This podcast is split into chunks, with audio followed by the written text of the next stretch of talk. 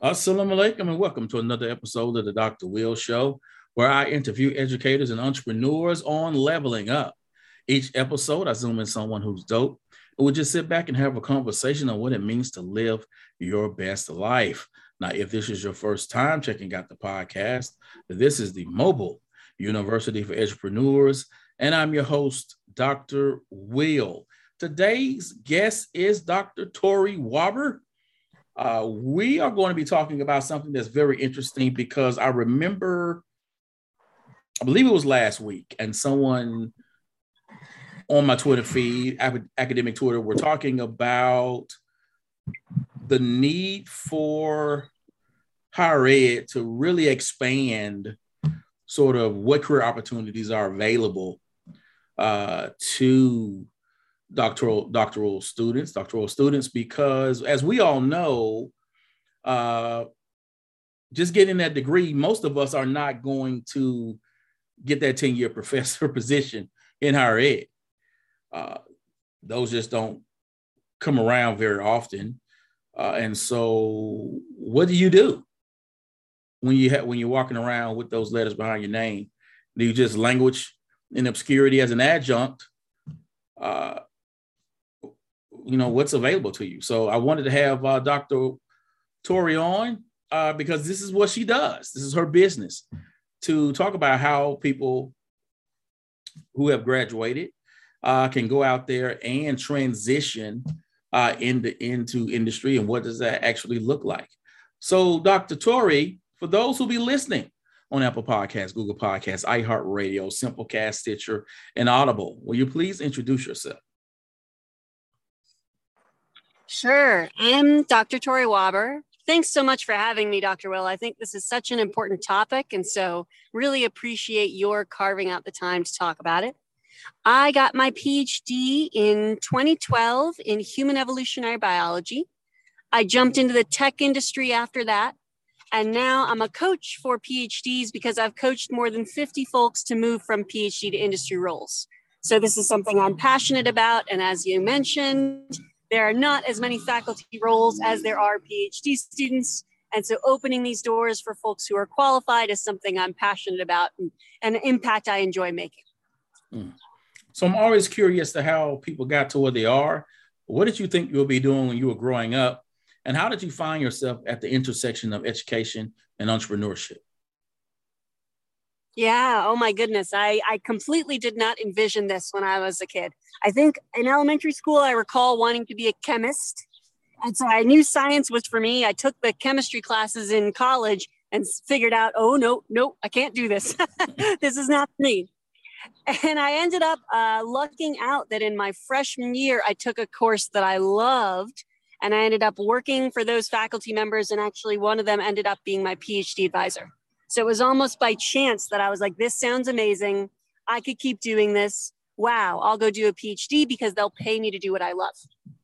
But it's funny, I ended up in entrepreneurship, I think, because the parts of academics I liked were being self disciplined, being curious, being able to drive my own workload. I could do those very well. And I couldn't have jumped straight from PhD to entrepreneurship but after seven years in the tech industry, I had enough business acumen, I had enough financial reserves that I could actually make that leap to entrepreneurship. And so I'm happy with the choice I made to jump into the PhD. It was what I wanted to do. I'm happy I then chose to work in tech where I could have a little bit more financial cushion and understand how business works. And I'm really happy now as an entrepreneur. This is just a great fit for me personally in terms of what I enjoy doing, which is having impact and having a lot of autonomy and doing so in an area where I feel like it's important to actually make a difference. All right. So, like, you know, you're in your doctoral program and you are approaching the end of it. Your dissertation has been approved. And I know everyone, when you get to that point, you're excited. I know I wrote my chapter five originally in a day and a half. And and for those of you who don't know what that means, that's that means that's insane. Uh, so I turned it in, and my chair was like, "Will, I'm gonna need you to take some time with that." But I was like, "Look, I need this out of my life because I was really at a point of I needed to choke somebody." Um, but you finish, and now you're going. Now what? So what were your plans then And what led you to do the work you're doing now? Yeah, well, wow. Chapter five in a day and a half. That is impressive. You made it work somehow. well, I had to go back and do some more work on that, though. oh, my goodness. Wow. Well, and so uh, there's two transitions here. So I'll walk through each of them. When I was finishing my PhD, I believed I was going to be a faculty member. And I had that vision. I pictured myself in the departments. Everyone I interviewed at, I would picture myself living there.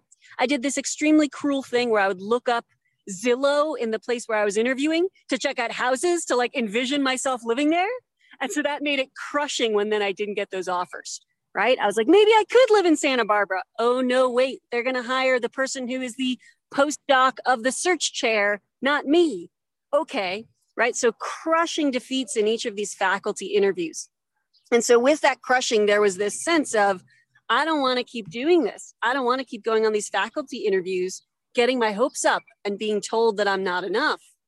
And so I gave myself, after one season, I gave myself one more season on the faculty market, did one more year faculty interviews. I think I did five interviews in one season. Didn't get any offers. And so then within three months, had picked up and moved over to data science at Facebook. And so I gave myself a year to give it a last shot and then three months to actually make that leap from deciding I wasn't going to do faculty over to data science. And so that's how I made that first leap, I think, was hitting a wall of frustration, giving myself a timeline to then make the move, and then actually making the move once I'd already decided that I was ready. So that's how I made that leap from PhD to tech. Wow. So you're in tech. You're, I'm assuming you're enjoying yourself hopefully the money was good. Uh, what then made you say, you know what? I need to help other folks take the same journey I did. Yeah, well, and it's funny in tech, it was hitting another wall where it was just tech is so fast paced, so high growth. And so for me, the stress was quite significant. And so I was actually on leave for that stress and basically thinking to myself, okay, what do I enjoy doing? And the thing that stood out to me was the conversations I had with PhD students. That chance I had to unlock opportunities for them and say, you can do more with your skills than be a faculty member. And so I thought to myself, huh, what if I could do a little bit more of this? And so I took a coach training program, really loved it, started seeing if, okay, maybe I could make this a business instead of just paying it forward. I had done those initial PhD conversations just to pay forward, but I had done about 50 of them and I was like, okay, I think I think it's time to actually see if I can charge for this. And so basically took the steps to move from tech into entrepreneurship over the course of about 6 months of recognizing I had hit a wall and then figuring out how I could make it viable to then go and start my own business. So it was similarly drawn out process, though not quite as drawn out as leaving my PhD. Mm. So tell us about Tory coaching and how do you assist PhDs in getting non-academic jobs? How PhDs can get non-academic jobs? Sorry, yes. I missed your question. Yeah. So what I've seen with PhDs getting industry roles is there are two things they need to do. One is figure out what they want to do and basically figure out a place in industry where what they want and what they're skilled at can be valued. So there's this process of matchmaking, if you will. And the second is learning to convey their existing skills using different language. Now you'll notice I didn't say building any new skills, right? I'm saying take the skills you already have from your PhD, find a place where they could be of use, and then find a way to communicate their value to that role. So most of the work is in that matchmaking and that language shifting not in building up any new on the job skills. And I've seen folks land jobs with this approach time after time. So that's where I'm confident that that can actually be of use for folks with pretty niche disciplines in a variety of roles. Mm. Well, how do you, and I want to throw this out there to you, how do you work with them on getting a new dream, right? Because I went into I enrolled in the doctoral program because originally I wanted to work in student affairs, and not that I still, you know, can't do that, but once I started to do informational interviews with uh, various people, uh, I just kept hearing this recurring theme of before I got to this position of uh, director, I, I worked at this one university first. I went to another college, and then I went to somewhere else till I finally got here. And I didn't want to drag my wife all over the country. Uh, she teaches a K through 12. So I didn't want to do that. So I was like, okay, maybe higher ed is not going to be something for me. And I was blessed to find a position in K through 12 that I enjoy. But for those who that was their dream, right, to go to higher ed, and that's all they saw for themselves, and and now it's it's time to build a new dream.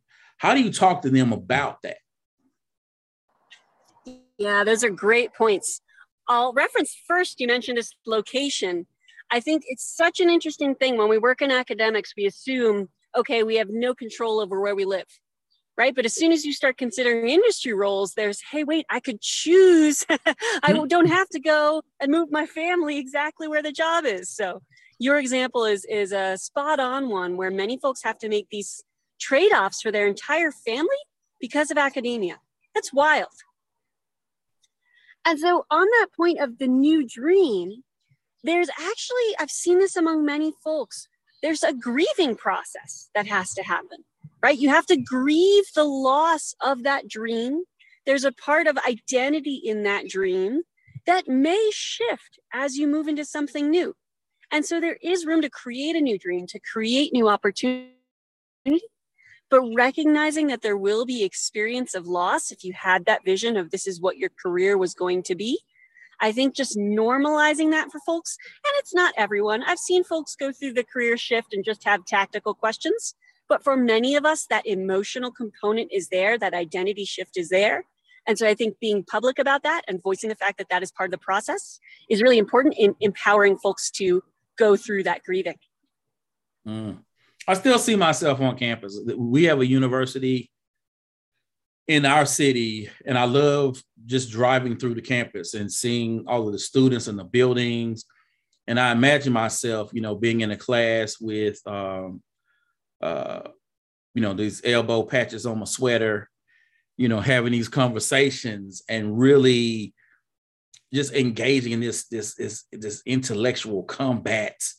Uh, I, I, still see myself there, but I've been hearing some things about higher ed that kind of made me that's making me go, oh, I, I, I don't know if that's necessarily I want to be in terms of the politics, but when you look at what you are doing now, where did you get the 411 on business development? Because when you're an educator, and particularly you have a you with your degree uh, being in the sciences and, and my degree being in education without that business background or having those degrees in business a lot of times we don't know business right we don't know about building systems we don't know about you know quickbooks for accounting and invoicing uh, we don't know about convertkit or mailchimp uh, there's a lot of things that we don't know that once you get into the game, you have to know because you can't build a scalable, profitable business without systems. So, how did you go about learning business development? And how did you learn how to take your actual knowledge of this was my journey of wanting to be this higher ed uh, professor, tenure professor, going into working for Facebook. And now here I am. I work with people but how do I take that experience and actually turn it into a business? How did all of that come about? Yeah, great questions. Well, it's interesting. On the business development point, I think that would have been much harder if I had leapt straight from PhD into entrepreneurship. I had many of the skills that entrepreneurs need that self discipline, drivenness, curiosity, those come in handy. But working in the tech industry gave me visibility into processes like how do we look at a profit and loss statement? How do we understand sales and marketing? How do we do product development? All of those tools that I got from being part of big companies, I use now in my small business, and I'm inordinately fortunate to have gotten exposure to that in a way that I wouldn't have seen that if I had jumped straight from PhD. The other thing I did, though, that anyone can do is I looked up other folks in my network who ran small businesses and asked for their input and guidance. And these were folks running businesses in totally different areas of, of uh, practice, right? I talked to a friend who ran a small business as a lawyer, who still does. I talked to a friend who runs a small business as a sex therapist and said to them, okay, what should I be thinking about? What do I need to know? And so, with that um, network, almost asking them for mentorship conversations, that helped me make sure I didn't have blind spots that I wasn't seeing because otherwise as an entrepreneur you're just going to learn via failing and that's part of the process too. But if you can find mentors in your network who are doing something similar uh, who have been a ceo of something or led some business even just a half hour conversation with them can help you see a lot of what you might not know already. Hmm. so what makes tech a rewarding option for those with a doctoral degree yeah, so tech is amazing in the sense that it is growing rapidly. And so they have more jobs than they do people to fill them. Hmm. And often folks in doctoral programs have a lot of skills that are useful. They may have skills in statistics or understanding probability, may have skills in research method or design. And so those skills are actually in demand. And it's an industry that has a lot more jobs to begin with than nonprofits like universities, where they're paying folks, you know, barely living wage to adjunct in a random city, right? Tech is actually, in many cases, even if you're in a contract role, you're going to be making a wage that is much more livable. And so the newness of the industry and its growth means there are a lot of opportunities. There are, of course, also downsides to that. Tech has its immature aspects because many of the companies are younger and so I'm I wouldn't be blind to those. But just in terms of sheer volume of opportunities to get your foot in the door so that then you can keep crafting your career as you go, tech is a great place to start and to sort of get your initial industry experience to then keep deciding where you want to go from there. So given where we are in higher in higher ed, there is no one who works in higher ed who doesn't know this, not the president, not the dean, not, not the provost, not even the department chair or professors who are chairs and other professors who are chairs of dissertation committees, they know what the job market is like. Yet universities are still sort of in the game of trying to turn these students into researchers and college professors when everyone in the game knows this thing is riddled with adjuncts that they barely pay any money to.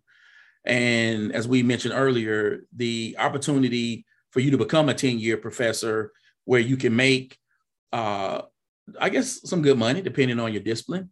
I know when I found out that full time uh, business professors and those who worked in tech made a lot more money than those who taught English.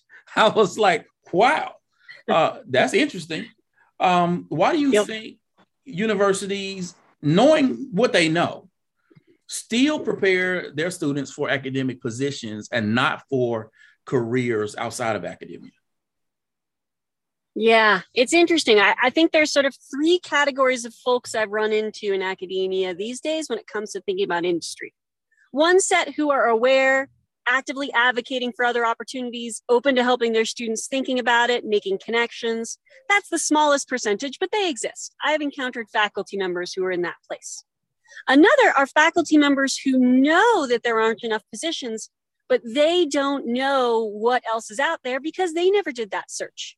And so their grad student might come to them and say, I want to do something else. And they say, Great, good luck with that. right. So they are they're uh, they're accepting of the other options, but they are just ignorant of what's out there. Uh, and the third group, I would say, are actively trying to perpetuate this stay in academics or else. And I think there, there's two things going on. There's a conflict of interest and cognitive dissonance. The conflict of interest is for each individual faculty member, if they can attract PhD students and they can place them, they help their own stock, right? They help their ability to, you know, get more students in the future. They help their ability to get grants and publications. So it's in their interests to take students and to try to place students. And the cognitive dissonance piece is that if they consider other options, it almost makes them re examine their own choices. Because for many of them, it probably wasn't a choice, it was just inertia. And so rather than have to take that hard look and build that self awareness of what am I choosing, what's going on in this environment, it's easier to turn an eye away from it and pretend that it's not happening, which is really unfortunate because then the folks who have the other end of that are the postdocs and PhDs, you know, hoping for opportunities that don't exist. And so I think it's a very real phenomenon that's understandable in terms of the conflict of interest and the and the cognitive dissonance.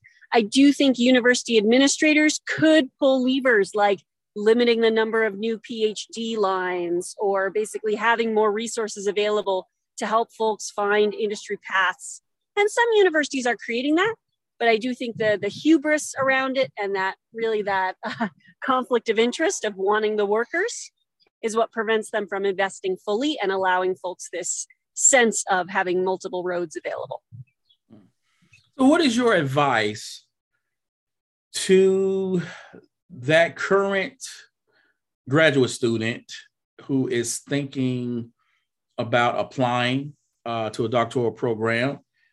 Uh, how should they start approaching the career planning process before they enroll, as well as those who are just beginning that process in the program? What should they be thinking about in terms of what they should do with their degree and how should they, you know, be, you know, advocate for themselves and be proactive in trying to figure out what's next for them as opposed to just going through the program, maybe doing some TAing along the way, and then they graduate, you know, you put on the big old thick gown, the poofy hat, and then it's like, uh, what do I do now? Yeah. Well, and it's really it's wonderful to think of that through the entire process, right? All the way from accepting the PhD all the way through. And if I could say something to someone through any of those stages, it's that you have choice, right? You have choices of what to do, and you're the only one who owns your career. So it's not your PI or your advisor who owns your career. It's not your parents. It's not your friends. It's not your partner, right? Like each of us owns what we do with our career. And that is both freedom, right? There's freedom in that, but there's also responsibility. And so at each stage, making informed choices. Hey, what am I choosing by going into a PhD as opposed to some other type of role? What am I choosing in finishing these PhD, this PhD? What else could I be choosing at each stage? I see too many folks go into academics out of obligation or thinking they have nothing else, and maybe they stay in it because they think they have nothing else. And I would want even folks who are pursuing faculty positions to be doing so out of a thoughtful choice instead of some sense of inertia. And so at each stage, giving yourself the chance to choose, giving yourself the chance to research your options and make an informed choice will allow you to really take ownership of your career instead of just floating by and letting your career happen to you. And I say that having done that myself, right? I was just like, hey, this is fun. I'll keep doing this. And then only woke up in a postdoc saying, where am I? What am I doing? Where is this leading? And so I went seven years without checking. And so I would say every year checking with yourself and saying, where is this leading? How am I feeling? What do I want for next year? That intentionality is something I missed, but something I now help folks to build because I think for anyone in their career, that choice, that informed choosing is really critical to find fulfillment. Hmm. I want to throw this out there to you about the resume. Uh, most resumes in education just, hey, I've taught this, right? I've taught this uh, this is my expertise in this. I've done this type of research. I've gotten these type of grants. It's here, but those resumes don't fly well in industry because those resumes don't tell them anything about your reach, the type of can you scale anything? Um, when you are working with those students, how do you get them to understand that the traditional resume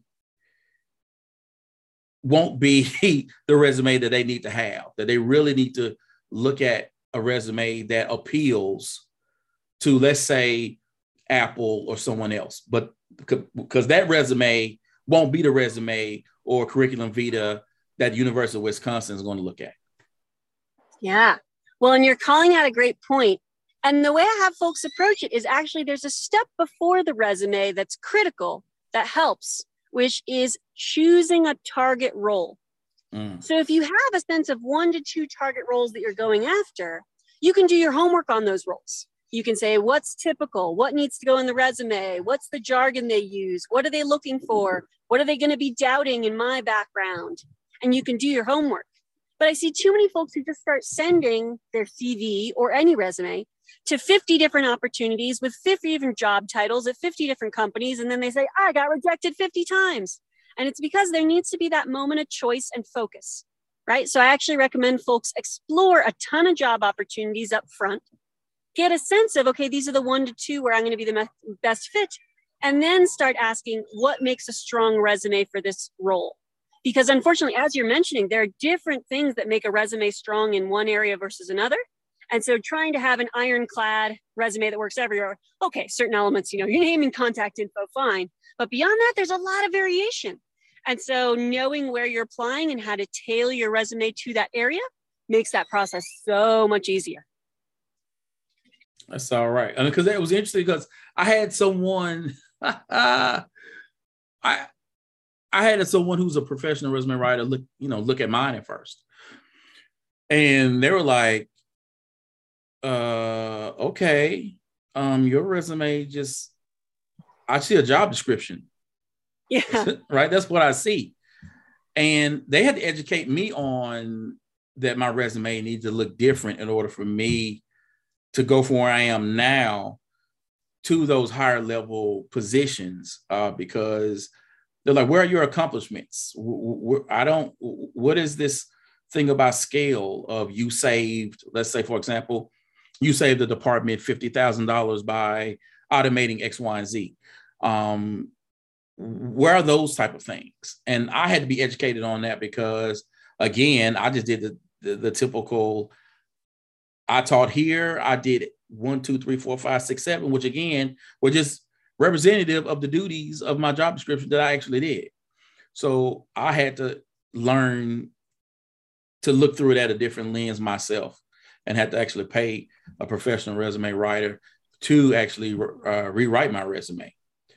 Uh, be, before we go, yeah, there's a go ahead. Big gap there, but I'm glad you found your way to navigate it. It definitely is a big one, but if you can make that leap in the sort of wording of the resume, a lot of different doors open, as I'm sure you saw. Yeah, I uh, I had it's interesting. I had an initial interview with a tech company a couple of weeks ago, and they're like, "We'll get back to you."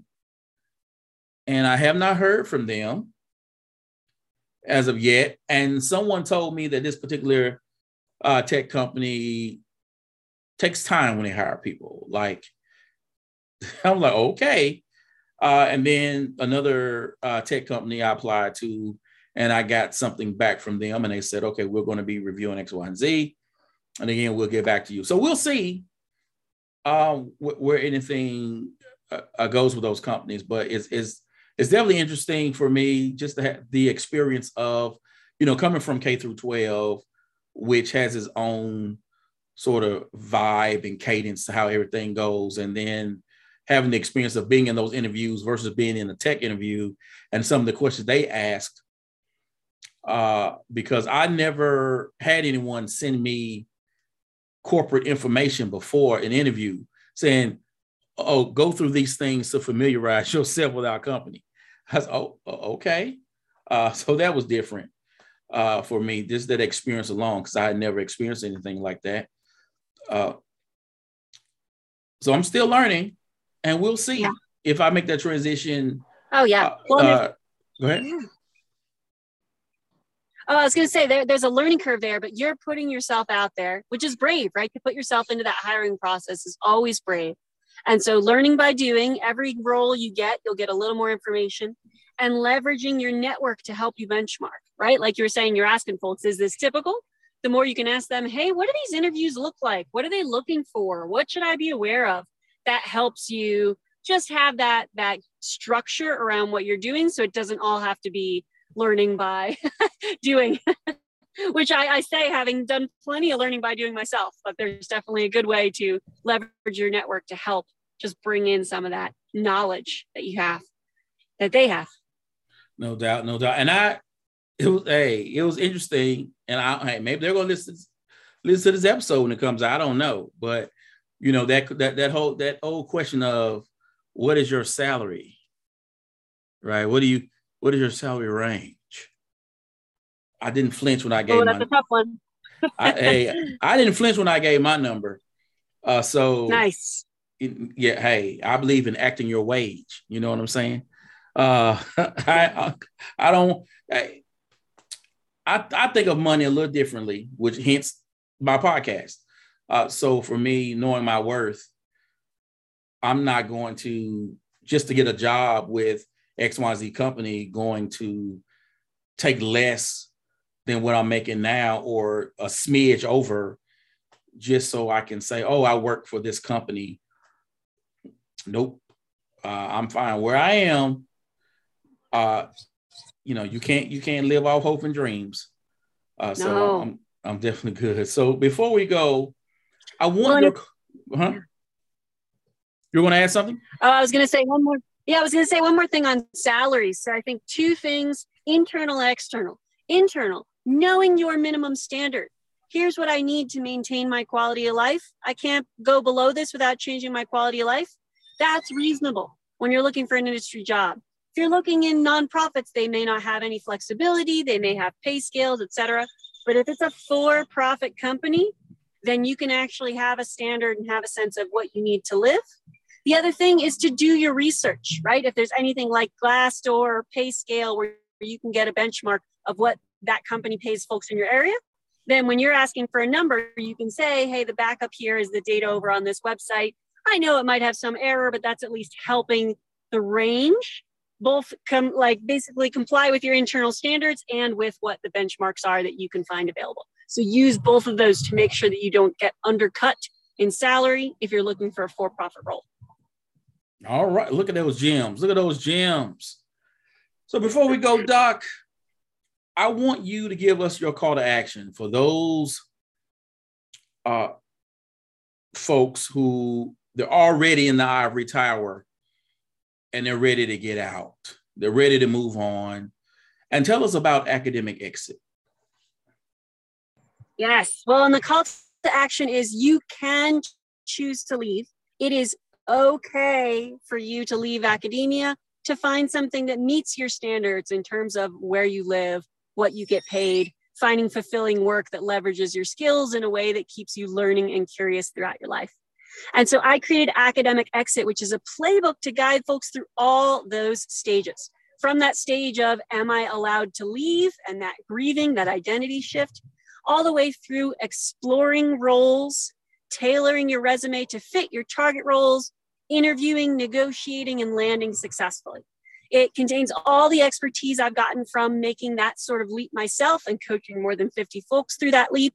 As I was doing that, I started to notice these, notice these patterns of, okay, here's the stages that folks go through and the challenges they face at each stage. And so that's a way for you to not have to fall into those holes that others have fallen in before you. Take that guidance, take that mentorship, take that support, and so with the book and the exercises, you then can make that journey yourself. I also work with folks in group coaching programs and one-on-one. Academic Exit is a self-serve playback playbook, but if you find that then you want more support, more structure, more accountability, then I work with folks to help make that transition, particularly around grieving the identity shift. That can be really helpful to have someone to hold space for. Or if you want to do things like resume or interview prep, those are things that I help folks with. And this is because I believe that folks should be working in areas where they are fulfilled, whether that's in academia, whether that's outside of it. And so no one should be coasting through their career on inertia. And if I can help PhDs land industry roles and actually earn what they're worth, then that makes me really excited. And that's the impact I want to have. All right. Now that's how you end the show. Uh, Dr. Tory, thank you for coming on. Thank you so much for having me. This has been a lot of fun. You are welcome. Now, people, you know how I do this. This podcast episode is going to be on Apple Podcasts, Google Podcasts, iHeartRadio, Simplecast, Stitcher, and Audible. I need you to subscribe and share with your network. And though I am on all major podcast platforms, I'm trying to grow on Apple Podcasts. So I need you to not only subscribe, but I need you to listen to the episodes and drop me a review and a rating. All right. Because I'm trying to be found, people.